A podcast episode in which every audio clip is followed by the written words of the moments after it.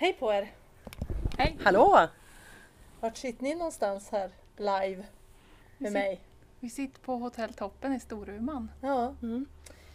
ehm, idag så har vi tre inlandsaktivister, eller vad ska jag kalla oss för, glesbygdsförkämpar varit ute och eh, valkampanja för vi är alla engagerade politiskt på olika nivåer. Både på regional nivå, lokal nivå och på nationell nivå. Så jag tänkte nu ska vi spela in en podd så här i valtider. Vad är det som hur, vad är det som är liksom hetast, roligast och vad, hur känns det inför det här valet här i höst? Ni får kanske presentera er också. Ja, men börja du eftersom att vi är hos dig Malin Ja. så då är du rockstjärnan här.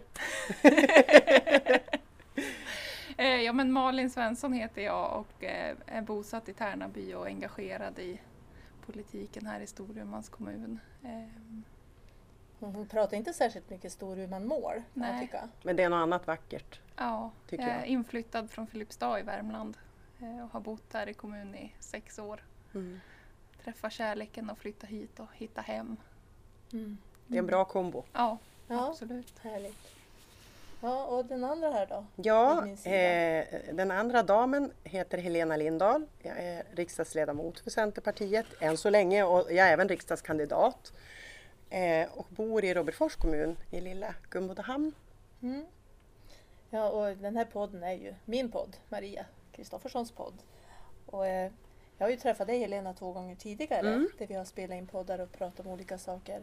För jag har ju, den här podden ju några, har ju några år på nacken så jag har ju hå- hållit på ett tag. Och den podden har ju som idé att lyfta fram det som är viktigt för södra Lappland eller Mm. för inland, att vara stolt för det som händer utifrån att den bild som på något sätt ändå har förmedlats har varit så negativ. Men jag tycker att det händer, det händer någonting i samhället. Det händer någonting. Det är ett större intresse för norra Sverige. Det är ett större intresse för landsbygdsfrågor. Helt plötsligt så är det massor av partier som börjar på rippa off liksom, eh, den politik som jag står för och börjar på driva som sin politik, som landsbygdspolitik. Och det är så här, först blir man lite så här, ah, vad nu då? Det där är ju faktiskt våra frågor.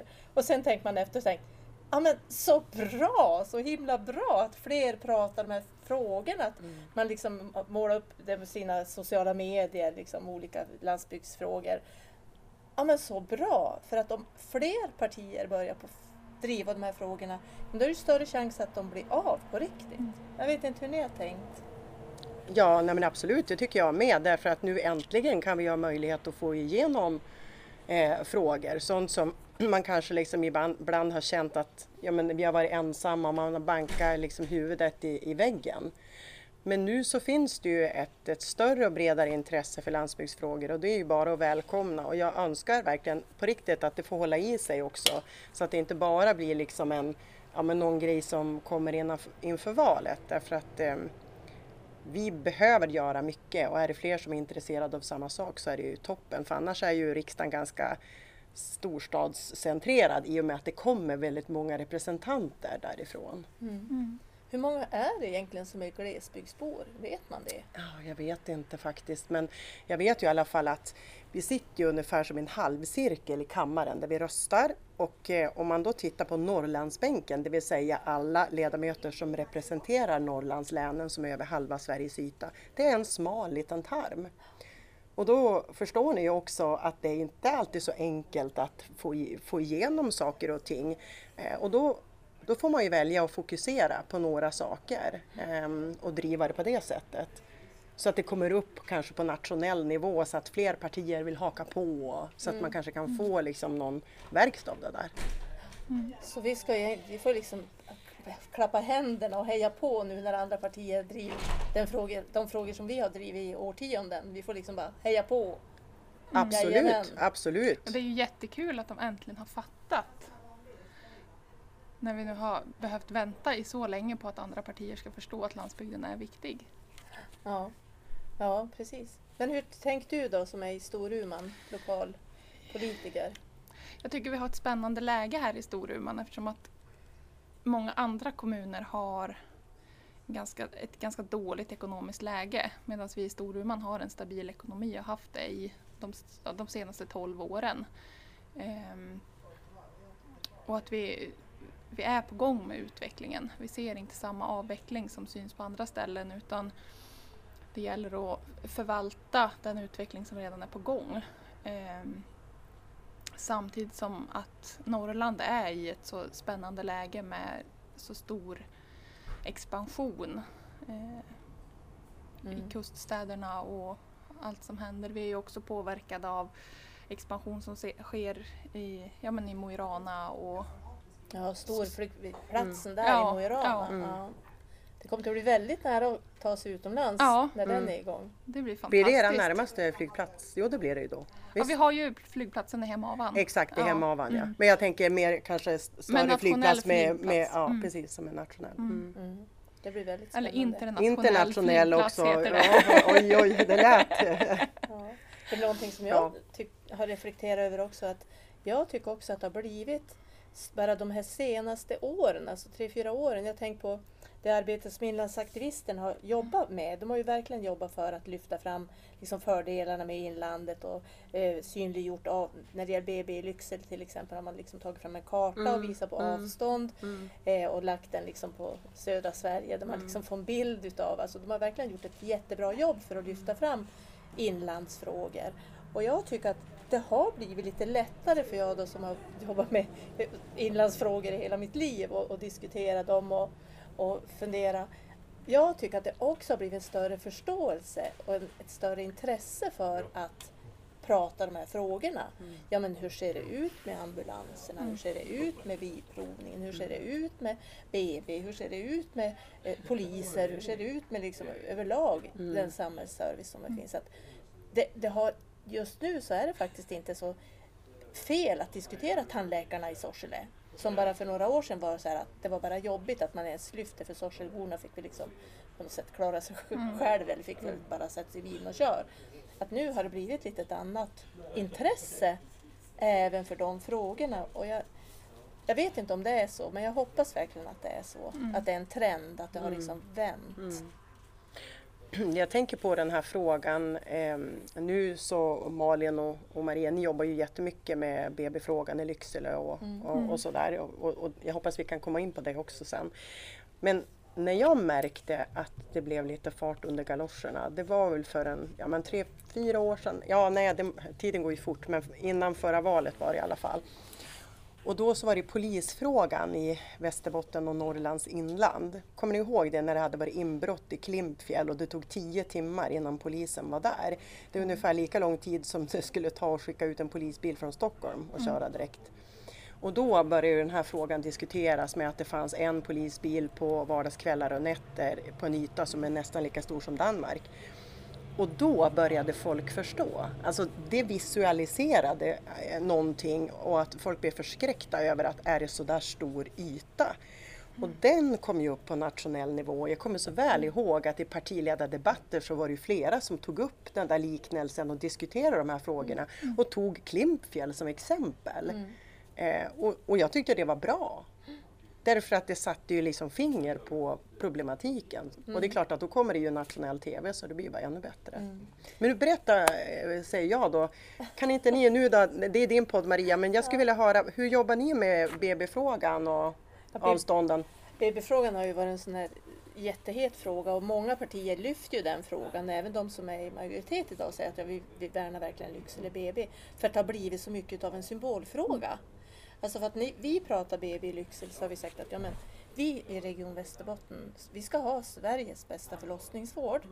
För att har vi det som mål, då har vi också, ser vi till att BB finns tillgängligt för medborgarna. För BB är så mycket mer än ett BB. Alltså BB är inte bara ett ställe man föder barn på, utan BB är trygghet. Det är liksom att det, jag vet att det, det finns ett BB som är öppet när det, det ver- verkarbete börjar.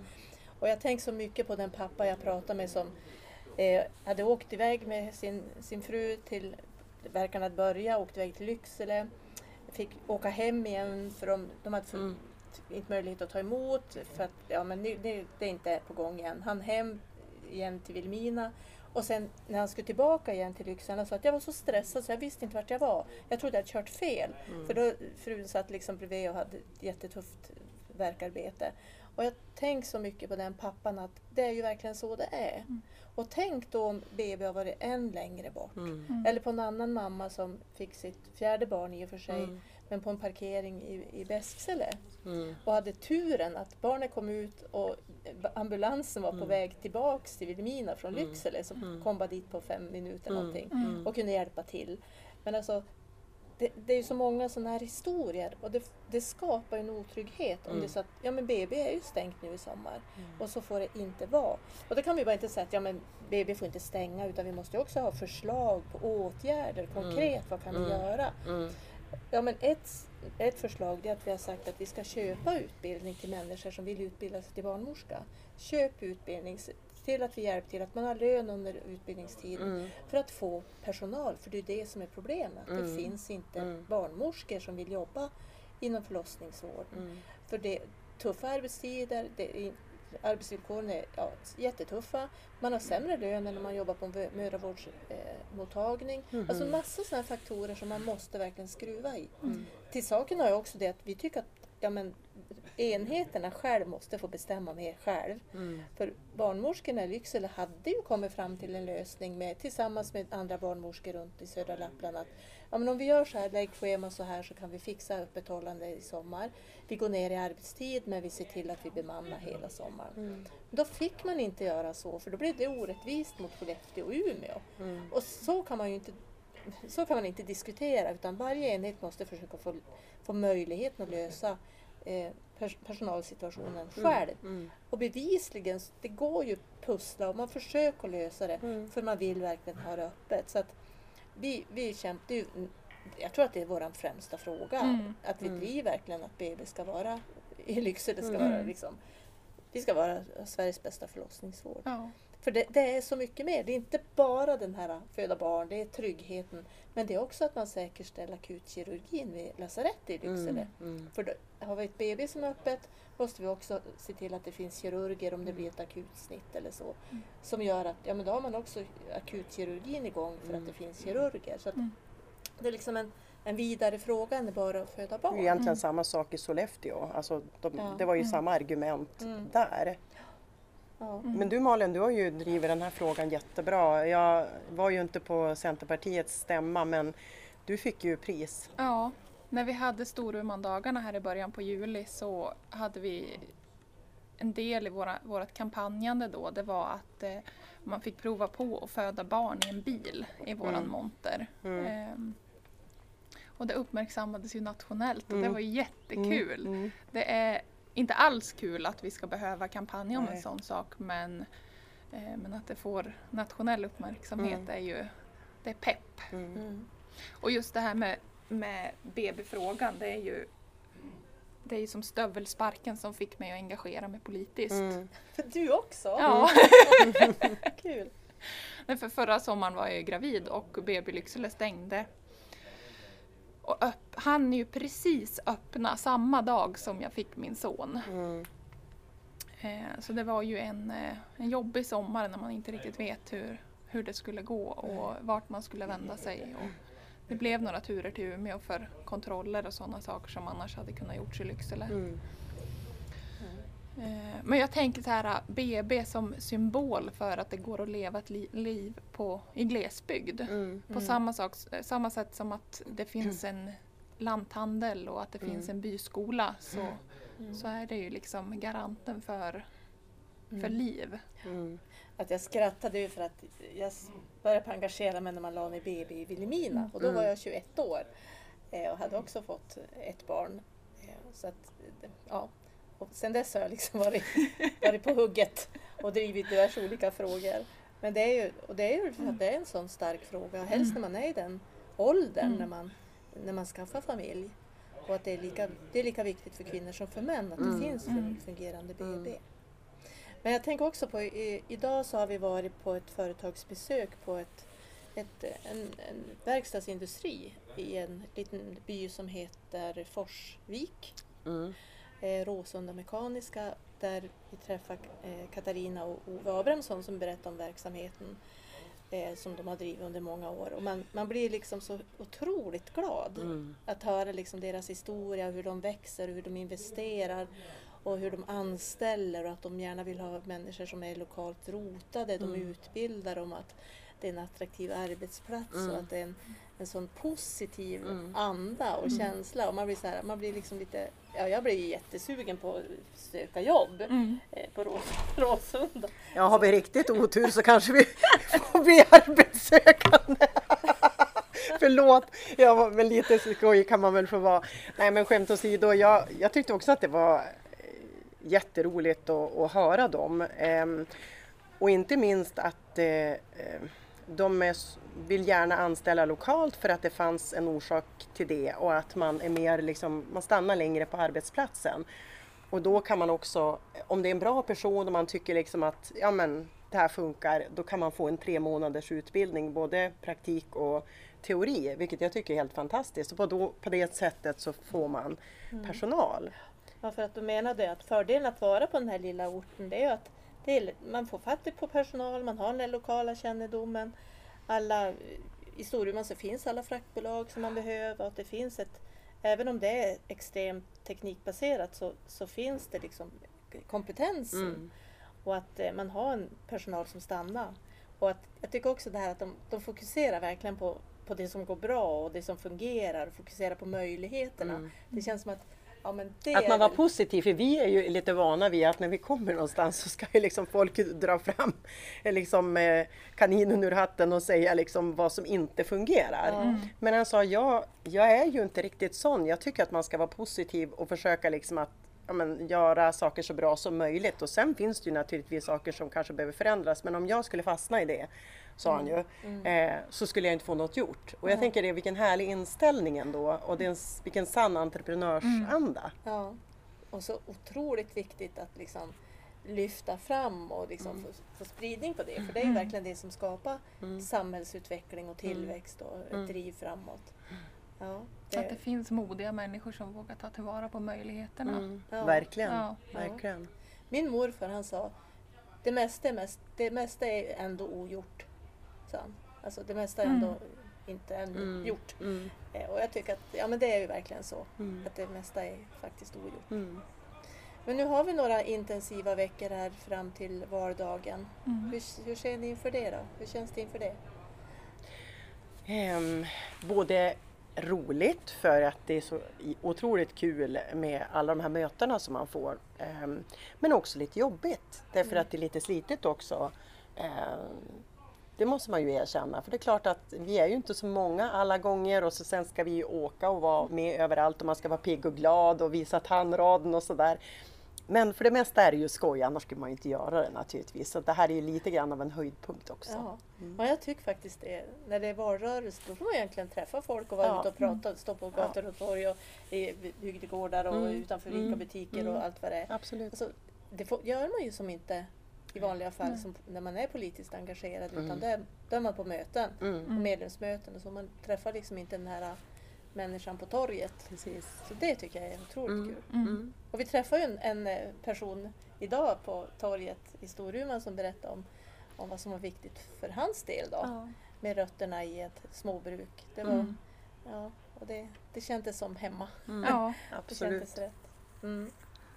Ja, men eh, är det något mer vi ska prata om i, när vi ändå har chansen som känns viktigt?